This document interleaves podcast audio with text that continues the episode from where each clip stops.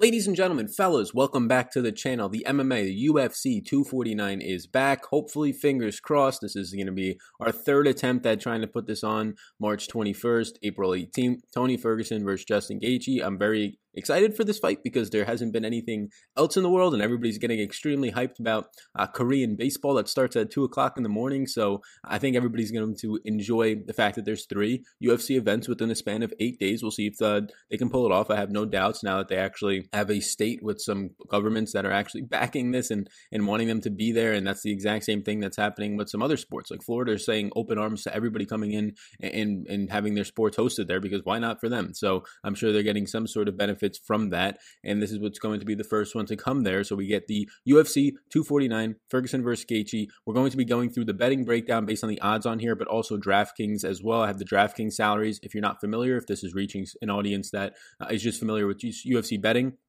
I will be breaking that down as well. So just odds and people that I'm choosing in that regard, because mainly you have DraftKings, and if you are one of my followers from a DraftKings perspective, DFS, Daily Fantasy Sports, you need your your fighters to win. And if your fighters aren't going to win, you're not going to win the top prize or split the top prize. So there's a very strong correlation between uh, fighters winning, parlaying, if you will, and your DraftKings lineup. So it's pretty much a big parlay at the end of the day. When you're preparing for this, it is definitely very heavy on the film side of it. So this weekend I was watching film on pretty much all these fighters, or at least the ones that are going to get the most buzz and generate the most buzz, have the most interest. Some I would only watch one or two fights for because I didn't care as much. Some I would watch in, in detailed five, six fights for via YouTube and just some films uh, UFC has released back in the day. Uh, but then Tony Ferguson and Justin Gaethje is going to be the main event for this one, and it's not any type of like, all right, this is going to be an easy minus 400 uh, victory for the main event here. No, Tony Ferguson's only a minus 170 favorite in this one. Justin Gaethje is very much uh, in the running for probably a, a title fight, a title contender fight if he can pull this one off. We'll start with that one, but before we do, a big old subscribe button is about to pop up on the screen. Why don't you smash that bottom right hand corner of the screen,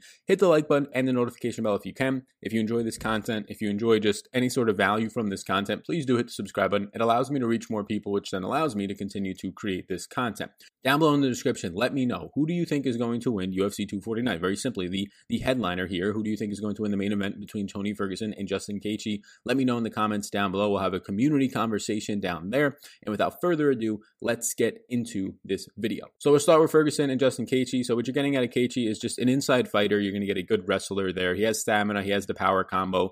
There are some potential concerns about just the pandemic, everything that's going on in terms of is he ready? Is he going to be getting ready for this fight in time? He's a world class fighter. So yes, Tony Ferguson has been ready for this fight for uh, over a month now and just been training because of the original fight with Khabib scheduled for the March 21st date. So you can say there's an advantage there, but two just premier world class fighters. You had Gaethje starting off his career as 18 and 0. Since then, he's gone 3 and 2. He's 21 and 2 overall. Very straightforward fighting style. When you look at Justin Gaethje in this one, he's going to come in as a, a only a plus 149 underdog. You're getting the person that leads the entire slate by a wide margin, by almost three strikes per minute, leading the entire slate. Striking accuracy is the best on the slate at 55%. So this is without a question a live dog in this one. When you look across most of the stats, takedown defense is going to be very elite in that in that regard, and does have quick strike ability and quick strike finish. These guys are just going to come at each other. This is going to be a headbanger. When you look at Ferguson's side of this, uh, he's been ready to do this thing for over a month. Like I said, six weeks. He made weight for the April 18th date for no reason. Like he made weight on April 18th, even though the fight was not going to be on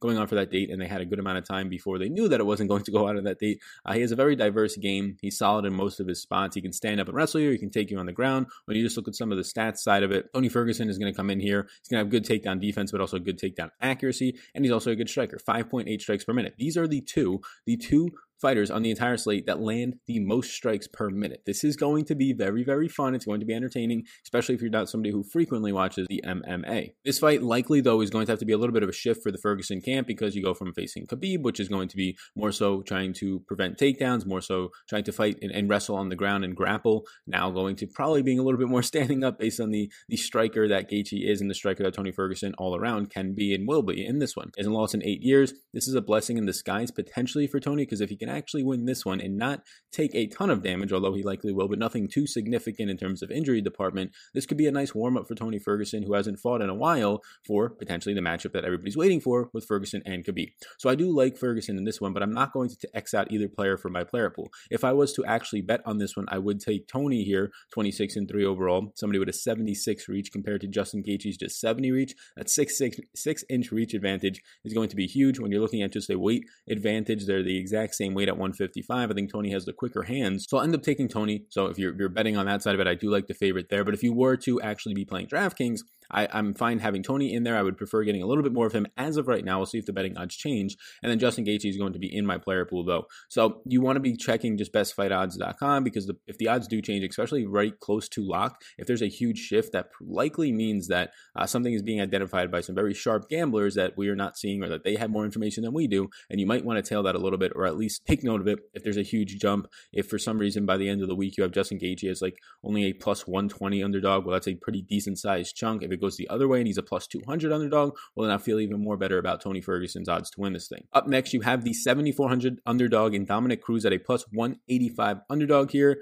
uh, going to be going up against Henry. So what you have here is just a player in Cruz who hasn't boxed in a while, hasn't fought in a while. Um, you're looking at a three-year layoff, so that's the biggest concern. You'll probably hear it in a lot of podcasts this entire week. Is what will he actually look like? He's a strong competitor. He's going to be a strong dog in terms of Dominick Cruz. What you're getting overall out of this player is probably one of the best overall takedown players on this slate, if not the best, when it just comes to takedown defense, when it comes to takedown accuracy, 50%, and then when it comes to takedowns, average takedowns per contest, best of all the male competitors, at least with 3.17 takedowns uh, per contest. I, I'm probably not going to be throwing the hammer down on Dominick Cruz as a betting favorite. It's really hard to trust somebody who hasn't been in the ring. So you get Cruz here taking on the Messenger. The Messenger is actually going to come into this one at $8,800, a 214 favorite. The best takedown defense on the entire slate, so that's going to help without question. When you look at the Messenger, it's just nice kicks. Is always there, a strong jab. Does get lazy at times, but I'm not really sure that that's going to be the case in this one, where it's an event that the entire world is waiting for. So you really can't let up at all. Uh, we'll see how that actually goes, though. In elite wrestlers, which you're actually known for, the Messenger being in this one. So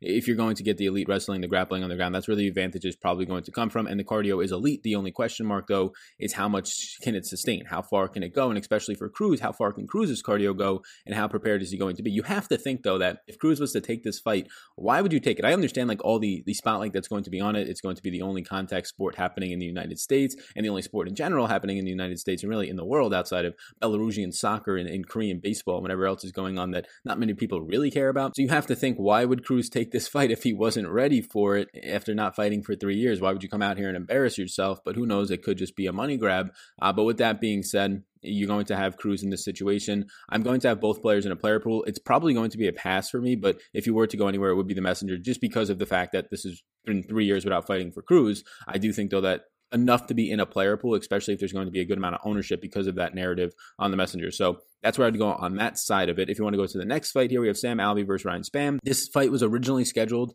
uh, to be on April 18th. So this has been on the card. It has been uh, just marketed for a little while now. You do have Spann, who was actually beginning to fight and was supposed to fight on the original March 21st card. So when you look at Spann, the biggest favorite on the slate, $9,300 in DraftKings.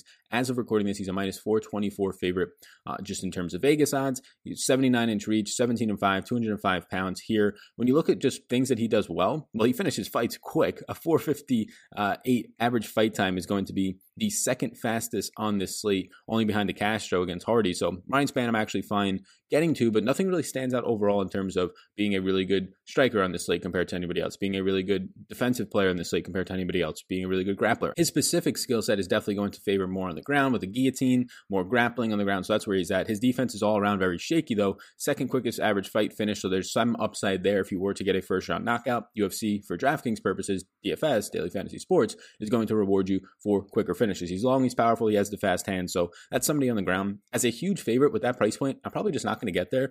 If this thing does end in the first round, you might need him. But if it doesn't and it goes a little bit longer, and the matchup against Alvey might say that it does, Alvey's fights usually last on average uh, nine, nine minutes and 26 seconds. You get Alvey with one of the best takedown defenses on the slate, and that's where this game for Spann is likely going to want to go to the ground so Alvey can just at least sustain a little bit there. He has lost three straight losses. At this point, he's probably fighting for his job, though, so there's a little bit extra motivation in the tank. He is a southpaw. His defense on takedowns is definitely going to be the biggest thing to point out here that's going to help him versus Spann, who's the most deadly on the ground in this fight. Most of his fights are going to go the distance. Two or three of them have ended early for Alvey, so if you're not going to get that early finish out of Spann, if you do get the victory, it'll still still be useful and it'll help you in your DraftKings lineups. And obviously, if you're betting on Spann, and if there was a site to bet on this, it would be Spann for me. So if you want to put a bet on it, the big favorite makes sense to me. But for DraftKings lineups for that price point, the overall points that might come out of it, I'm probably not going to get there. I don't know if the knockout potential is all that much here. You're not looking for an overall knockout here if, if, you're looking at Spann in general. You're looking at a quick finish on the ground, which is the one thing that Alvey can at least prevent a little bit. So if anything, I'm going to side with Spann in the betting market. Probably not touch any of these guys in DFS all that much based on the price points and the value that you likely uh, don't get from them. All right, quickly before we keep going, I just want to let you know a lot of people are going to want to be gambling, whether it's just straight out betting or in the daily fantasy sports side of this. There are two sites I want to let you know about some promotional offers. Superdraft.com is going to have a DraftKings style. It's going to have a DFS format in terms of multipliers for just betting on this. So if you want to enter any money at Superdraft, their minimum deposit, they will give you $10 for free if you use the promo code down below. That's their logo above in SAL. S-A-L. You go to that site. There's a link in the description below. Takes you over to Twitter, which will then take you over to their site. You make a deposit with that promo code. They'll give you $10 free to bet with. Just a nice way to just kind of, especially with the pandemic going on, be able to actually bet and have some little bit of a free extra cash and, and free play to be playing with. The other one that I will talk about now is Monkey Knife Fight. You see the logo above me, the offer down below. If you use the promo code VETRI, they'll give you $15 upon your $10 deposit or up to $50 if you want to put in 50 bucks and just get a lot of action down. They'll give you $55. So they'll match you 100% up to $50 plus throw in 5 bucks. So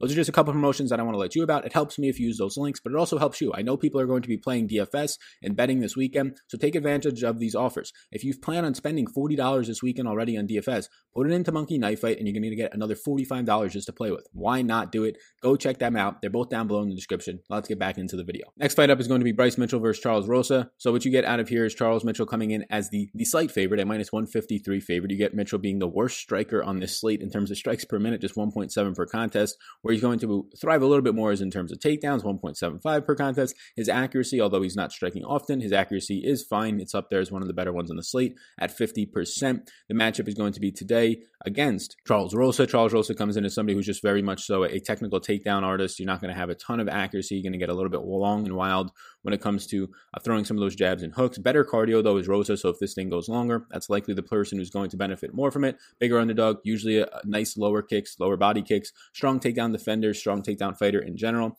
Does get sloppy with those strikes and not as much of a powerful guy. So if you're looking for the quick finishes in the DFS landscape, probably not going to happen. He has never been submitted before. If you want to put that on there in terms of any bets, you probably shouldn't be betting on that track record against Mitchell. Mitchell is mainly a striker who can get consistently sloppy, does have a hard chin. He won't knock you out though. So this one's looking to be probably one that goes the distance more often than not. Mitchell's fights usually last a very long, go the distance, 11 minutes and 27 seconds on average. And when you're looking at Rosa's fights usually go 12 minutes and 25 se- seconds on average. So you're looking at a guy in Mitchell who will gas out on the ground a good amount. And Mitchell in general doesn't have the greatest takedown defense, just 33%. It's actually the third worst on this entire slate out of all of these 24 fighters. So this is a fight where, if anything, I'm going to have both players in my DraftKings player pool because I think they're both at least deserving. Mitchell 70 inch reach, 145 pounds. When you look at Rosa, 69 inch reach, 145 pounds. But if you wanted to bet a winner here, I would actually probably take the underdog at the plus 135 odds uh, for Rosa here. It's not strong. It's just going to be taking the underdog. We're not touching anything here in DraftKings. I like both sides of it though. The next fight is going to be a rematch Vicente Luque versus Niko Price. Price they fought back in 2017. Uh, Price is going to be somebody, one of the most opportunistic fighters probably on this card, and just take advantage of opportunities. When you go down through this, you're going to have, uh, as of right now, Price is going to come in as a decent sized underdog at plus 228, and then Luque is going to come in as a 270 favorite. Luque does a lot of good things. Takedown accuracy is up there, striking accuracy, strikes per minute are all up there. The strikes per minute are the third best on the entire slate. And then when you look at Price's game, it's just overall very shaky. It's somebody who does like to thrive and try and pick up these quick finishes. Uh, fourth quickest finish on the entire slate, but everything else is going to be right around average for you. When you look at it, he's going to be at risk to a ton of strikes here, and that's going to be very, very uh, impactful. And that's probably going to be the biggest difference on this one. Uh, not the greatest of accuracy in terms of defending strikes in general, and you're going to have Luque who just lands a ton of strikes and is very accurate. Strong and accurate fighter in general, and striker is Luque. He won the first time that they played, and really since then, since 2017, it's been about uh, three years' time now, two and a half years' time. Not a lot about their styles have changed. If anything, it's just really been their age. You have a 75 inch reach, 170 pound Luque going up against today in Price, who's only going to come in at 170 pounds, a 76 inch so a little bit of a, a size advantage as well. I'm going to take Luque here, both in the betting markets and in the minus 270 betting markets, and also coming in DraftKings. So I do like that spot for Luque. $9,000 is probably my favorite pay up option on this entire slate if you're looking at it. Uh, Luque just has a ton of upside when it comes to even quick fight finishes here, but likely um, just a knockout upside in general based on the style of a fighter he is and his opponent being a little bit uh, of just susceptible to the strikes. So the next one is a prelim fight, and this one's actually going to be uh, very fun. You have uh, Jacare Souza versus Uriah Hall here. So between the two of them, Uriah Hall is going to come in at 185 pounds as the underdog, very slight underdog at plus 103. And then you have Jacare Souza at a minus 116 favorite here at 185 pounds, 72 inch reach. This one should be uh, a headbanger. 40 years old is Jacare Souza. You're going to have a, he's going to have one, a great chin on him. Knockout upside is for sure there in this matchup. When you look at how long their matches usually last, Hall's right around nine minutes per match. When you look at Souza, he's right around 10 minutes per match. So it's not going to be likely a first round knockout, although that's also on the table. But at some point in this one, it's probably going to be a knockout in general. Hall has the reach and spot, the reach and speed advantage here doesn't let Souza probably get inside. If he does, it might be over. So if I'm just looking at some of the statistical side of this one, when you're looking at Hall, you're getting somebody who's a very accurate player, very good in terms of defense, whether it's takedowns, whether it's takedown accuracy, a solid player all around right there. Souza is going to be somebody who at uh, 2.46 average takedowns per contest is going to be one of the better ones on this entire slate. Very good striking defense, but not a great striker in general. This is very close. Uh, it's a toss up in general here. So in the betting markets, I'm not going to be putting my money behind this unless the Vegas odds start to move. I probably, if anything, I'm going to side a little bit with the underdog and Hall here. Very slight underdog when it comes to DraftKings. I'll have both of them in my, in my lineups. If you're going to be putting a bet on this and you really want to get some action on this match, I'd recommend just watching the Vegas odds as the week goes on. If it moves so that Hall becomes a slight favorite or at least minus money, I would jump on that side of it. If it goes the opposite way, I'd really just track the trends of the betting market. As of right now, if you told me to bet, I would take the plus 103 money on Hall, but not feel good about it either way. And I'm probably just not going to touch it that much when it comes to DraftKings. So next up, you have Carla Esparza versus Michelle Waterson. Esparza is going to be a strong takedown player, just has a big edge there in that department, very big. Uh, it's the highest probably on the entire slate. So when you look at it, the price points on them, you're going to have Esparza at, at this point right now coming in as a minus 150 favorite. You're going to get 115 pounds, $8,400 on DraftKings, and 63 inch reach. Not a very good strikes per minute player at just 2.2 per minute. You're just the third worst on the slate. But when it comes to takedowns, the best takedown player in the entire slate. So this is where the game is really going to come from. This is where we're going to rack up the, the DraftKings points of it. 3.53 takedowns per contest is by far the most on the entire slate. And the matchup against Waterson features a matchup where Morrison is not the greatest takedown defender. Very shaky. 57% takedown defense is one of the worst ones on the entire slate. Very good when it comes to accuracy in the takedowns and on the offensive side with the strikes. But Waterson's just a very average, shaky fighter all around. It seems to be a boring fight that probably goes the distance in this one. In general, if you're playing DFS, Daily Fantasy Sports, DraftKings,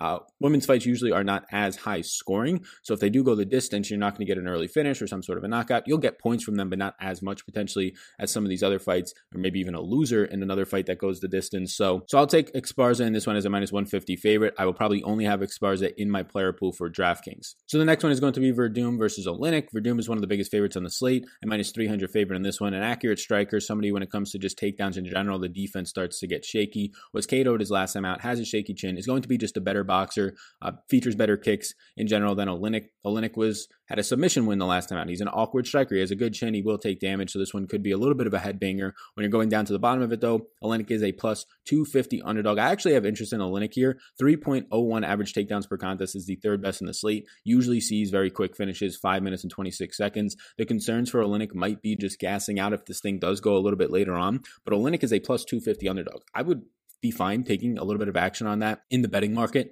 I'd be fine getting to pieces of both of these players, depending on what your lineup construction is. In DraftKings, probably not that interested in Werdum because I just like uh, Luque a little bit more at the 9K price point. But if you wanted to go all the way down to Oleinik at $7,000, I don't think it's the worst idea. Uh, has the KO power, just bad takedown defense in general, more of a top game player. But that's probably where you're going to be anyways uh, compared to Werdum. So I think it's an interesting matchup. I think it's it's much closer than these odds are going to indicate. And I think if you get these odds right now, they might actually shrink get to somewhere around plus 200 or even lower for Oleinik. So I do like the outright bet on the big underdog in Oleinik at plus 250. And then in DraftKings, I'm fine getting into some of the lineups. Out of all the underdogs that we've talked about so far, and especially factoring in being the biggest underdog, I think those odds are a little bit off. I think there's actually upside here for this one to be sort of a slate breaker when it comes to DraftKings and a really big payout when it comes to the betting markets. So we get the closest matchup in the night in terms of the Vegas odds. You're going to get Anthony Pettis versus Cowboy Cerrone. So you get Anthony Pettis coming in as a minus 136 favorite. He's coming in weighing in at 155 pounds, $8,200 on DraftKings, 72 inch reach. Then you get Cowboy Cerrone, a 121 underdog, $8,000 on DraftKings, and a 73 inch reach. Pettis beat Cowboy in the past. He's beat him in the past. You have Cowboy coming off the loss versus McGregor. Cowboys had just much, much tougher uh, competitors the last three times out compared to Pettis. So when you're looking at the losing streak of Cowboy Cerrone, it's it's been against much higher competition that Pettis probably would have lost to uh, all of them, most likely. So you get just a bigger guy in Cerrone in this one. Can win if it goes to the ground, but uncertain if he can actually take his approach that way. Like against Conor, a lot of people were telling him to try and go to the ground and take it there. And he said, no, I just want to stand up and, and strike with one of the best strikers out there. So it'll be interesting to see what Cerrone goes. It, it's kind of hard to judge what he's going to do anytime he goes out there. When it comes to takedown defense, he's very strong in that department. He's an above average striker. When you get to Pettis, not as much strikes going to be landed, but very, very good takedown accuracy. So Cerrone, I like his game all around a little bit more. Right now, he's a slight underdog. I think I put my money there. In DraftKings perspective, it's so close that I'm going to have both of them in my player pool. I believe it's going to be one of the last fights before the main card starts. So I'm going to go with Donald, Cowboy, Cerrone, if anything, here in the betting market. And it comes to DraftKings, both of them will be in my player pool. I'll lean Cerrone a little bit, but I'll watch the Vegas odds as the week goes on. I do like that plus 121 number on him. So now we get to the main card, and the first fight is going to be a heavyweight fight. And if you're somebody who usually doesn't watch the MMA as often because, well, it's just the only thing on now, so it's going to generate a lot more attention, Greg Hardy might be a name that you're familiar with, former Dallas Cowboy, but Greg Hardy coming into this one with an 80 inch reach. This is a heavyweight fight. So we've been talking about players and, and fighters really being in the 100 weight class. Uh, this is a 265 pound Greg Hardy coming in here against De Castro, who's going to weigh in at 250 pounds. So as of right now, the size advantage goes to Greg Hardy. He has a six inch reach over him. Greg Hardy's right now, you're getting suspect defense out of him. He has very strong chin. Lost the last time he was out there, but it was a fine fight. A very, very much athletic speed and power combination, just vicious when he's in there. He's not a grappler at all, but he is working on that and he has a ton of early round knockout upside. He finishes his fights in under six minutes per contest. That's going to be top five on this slate. Now, when you look at Cashel, you get just good movement, good low kicks in general. He has the one punch power to also finish this thing early, like most heavyweights usually do. Not a good takedown fighter, so that's actually going to help Greg Hardy. He's facing somebody who's not very good at taking down, where it's probably the shakiest game of Greg Hardy's game. He's a bad strike defender in Castro, again, going to help Greg Hardy. And it's possible that if this thing does last a little bit longer, that both of these fighters can start to gas out. But I think Hardy is just a better athletically gifted and, and in shape boxer to actually get there. So between the two of them, I actually do like Hardy here. One of the favorites that I feel pretty strong about, minus 200 favorite. You're going to get a lot of upside in terms of just early finish for DraftKings purposes, strikes landed, and knockout upside in this one. And then when it comes to the betting market, I do like the minus 200 number on him. Not only do I think that number gets bigger because I think he is a deserving favorite, I think people's names in general, when people start to look at this, are just going to notice Greg Hardy, bet on him, and probably push that number a little bit more uh, towards Greg Hardy, which is a worse bet at that point. The second fight on the main card is going to be Stephens versus Kattar. Kattar is the favorite at minus 240 favorite here, 72 inch reach, 20 and 4, 145 pounds, weighing in at $8,900 on DraftKings. And then you get Stephens on the opposite side of this, going to come in as a pretty decent sized underdog, a plus 205 underdog, somebody who's $7,300 on DraftKings, a 71 inch reach, and 145 pounds. I really don't like Stephens all that much in this fight. Um, wide throws, hooks, leaves himself open. If damage comes, he usually falls apart and just not a very good striker. You're getting 3.09 strikes landed per minute when Kattar is landing the fourth most per minute at 5.12. Kattar is a much more technical fighter here, very fluid, fast punches, strong takedown defense as well. No early round knockout is likely going to come here for either side. So relative to some of these other players who might have some early round knockout upside, Kattar might be somebody who leaves you a little bit hanging there. So I might not get to as much Kattar when it comes to DraftKings, although 8,500 is a fine price point. But in the betting market, I'm going to take Kattar here. I'm going to have Kattar in my DraftKings player pools at that price point. Do like Kattar. On the opposite side of it, probably not going to get to really any Stephens at all. Not going to bet it in the markets unless the line moves a ton for some reason. And I'm not going to have it as of right now my DraftKings player pools. In the 12th and final fight to kind of break down and analyze right now is Francis Ngannou versus Justino Rozenstruik. So what you're going to have here is Ngannou being the bigger favorite, the big favorite, minus 280 favorite, the third highest as of right now in the entire slate. Has that quick finish upside in general, but it's not going to land or be accurate with a ton of the strikes right now. Just 2.15 strikes landed per minute. The accuracy at 37% is one of the worst ones on the entire slate. Uh, Rozenstruik at this point is going to come in as a big underdog at a plus 236 underdog, just $7,100 on DraftKings. I actually think it's a live underdog here. 10 0, undefeated right now. We'll see what he's made of. 78 inch reach, 242 pounds. When you go across the board, finishes his fights in under eight minutes. So this one has the upside to finish quickly. The undefeated Rozenstruik late round knockout the last time he went out there, so he was able to keep his record alive. He's just a knockout artist, so he's going to try and end this one early, and he eats a ton of damage. The guy's an absolute freak. He's a monster. Ngannou on the other side is just a more technical fighter. So you're going to have somebody who's just vicious on the one side, and somebody who's more of a world class fighter. And Ngannou, that's why he's the bigger favorite. Better combos, better strikes. He's technical. He's faster. And he'll make you pay if you make a mistake. So in this one, like there is a chance that Ngannou can get clipped without a question. This is somebody who's just going out there and and Rozenstruik and trying to knock you out. Finishes his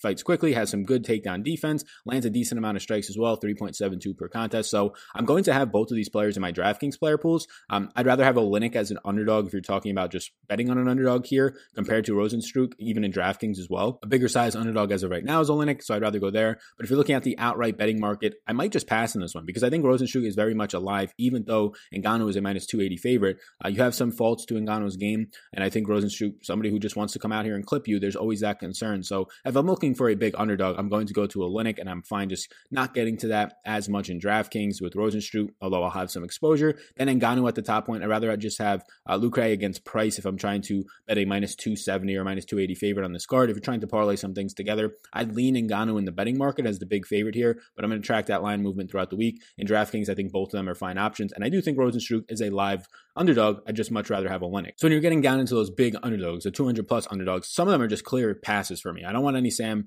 Alvey. I don't want any Niko Price. I don't want any uh, Jeremy Stephens. But Rozenstruik is probably my second favorite big long shot underdog. And then Oleinik is probably my favorite at plus 250. So that's where I'm at. 12 fights so far done. Big old subscribe button is about to pop up on the screen. If you watch to this point, please hit that subscribe button. It allows me to reach more people, which allows me to continue to produce this content in the DraftKings and betting markets. I'm going to be doing some MMA breakdowns throughout the week. I'll have projections over on my Patreon, which is linked down below, as well as some rankings for the DraftKings side of it, which will also kind of indicate where I'm thinking for the betting market side of it, since they're very strongly correlated. We're going to have PGA returning soon pumping out a ton of NFL offseason content. Continue to check out everything that I have going on at the channel by hitting the subscribe button and notification bell. Check out everything I have on Patreon and be sure to check out Superdraft. If you want to play, they're having a ton of contests. Get some money down there. They'll give you a free $10 to play with if you sign up using the code SAL. My name, S A L. Do that, you get $10 to play with upon deposit, so a little more money to get down. You can also check out Monkey Knife Fight if you want. If you use the promo code VETRI, they'll give you a 100% deposit match, $15 for free when you enter 10. Uh, if you want to put in $50, they'll give you $55 back for free. So if you want to take advantage of some of these offers,